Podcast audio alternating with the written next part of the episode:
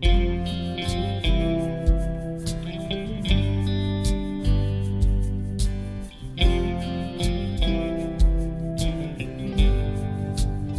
morning, City Church. This is Christina Edwards with a moment of reflection during the season of Advent, a moment to see God's heart for redemption, a moment of hope. When I selected this date, it was mostly for convenience of my schedule, but I was also drawn to the story. The Jesus Storybook Bible is in our regular rotation of quiet time slash bedtime books, and the story of Jonah is among my four year old son's top favorites. So much so that even when I ask him what he talked about in children's worship on Sundays, it often circles back to someone being in the red belly of the fish.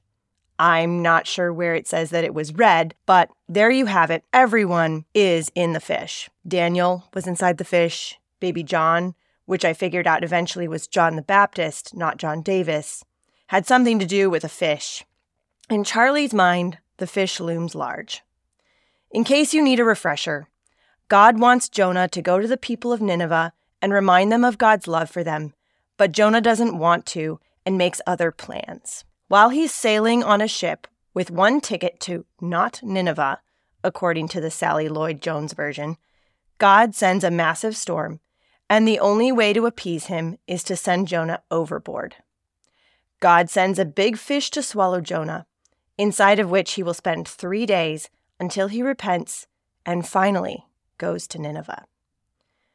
December was set to be one of the busiest times of year, as it is for most of us. Every weekend was booked back since before Thanksgiving. There were school events, work events, fun events, getting the Christmas tree in enough time to justify the cost, at least in my mind. Baking, even though I'm far from a proficient baker. It was time to batten down the hatches and have fun. Gosh darn it. Then my son brought home COVID, and everything came to a standstill. I felt like I was in the red belly of the fish. We suddenly couldn't do the 98 things I had carefully planned out for the week, and I was annoyed. I wish I could say that I was the picture of resignation and gratitude, that it was a very mild strain, and we are all in good health now. But I pushed at the seams of my constraints. Why couldn't I see this as a gift? an opportunity to savor the togetherness of my family.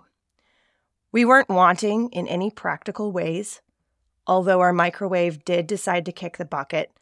Not great when all you want is chicken nuggets and canned soup. Reflecting back on it now, though, it feels like God was just gently pumping the brakes on my self made plans despite my best attempts, and reminding me what season we are in. Advent waiting is never easy. I knew roughly how long we would need to quarantine, but Jonah didn't know how long he would be trapped in the fish. We are remembering the first Advent now, while we are living in the second, in between time. We don't know when this waiting for Jesus to return will end, but how we wait matters. I know I haven't learned to really wait. I'm sure I will balk at the next inconvenience, and I'm not some newly enlightened human but I do know that despite all that, I'm so grateful that we have the chance built in, at least once a year, to attempt to remember the importance of the waiting time, hopefully, San's illness.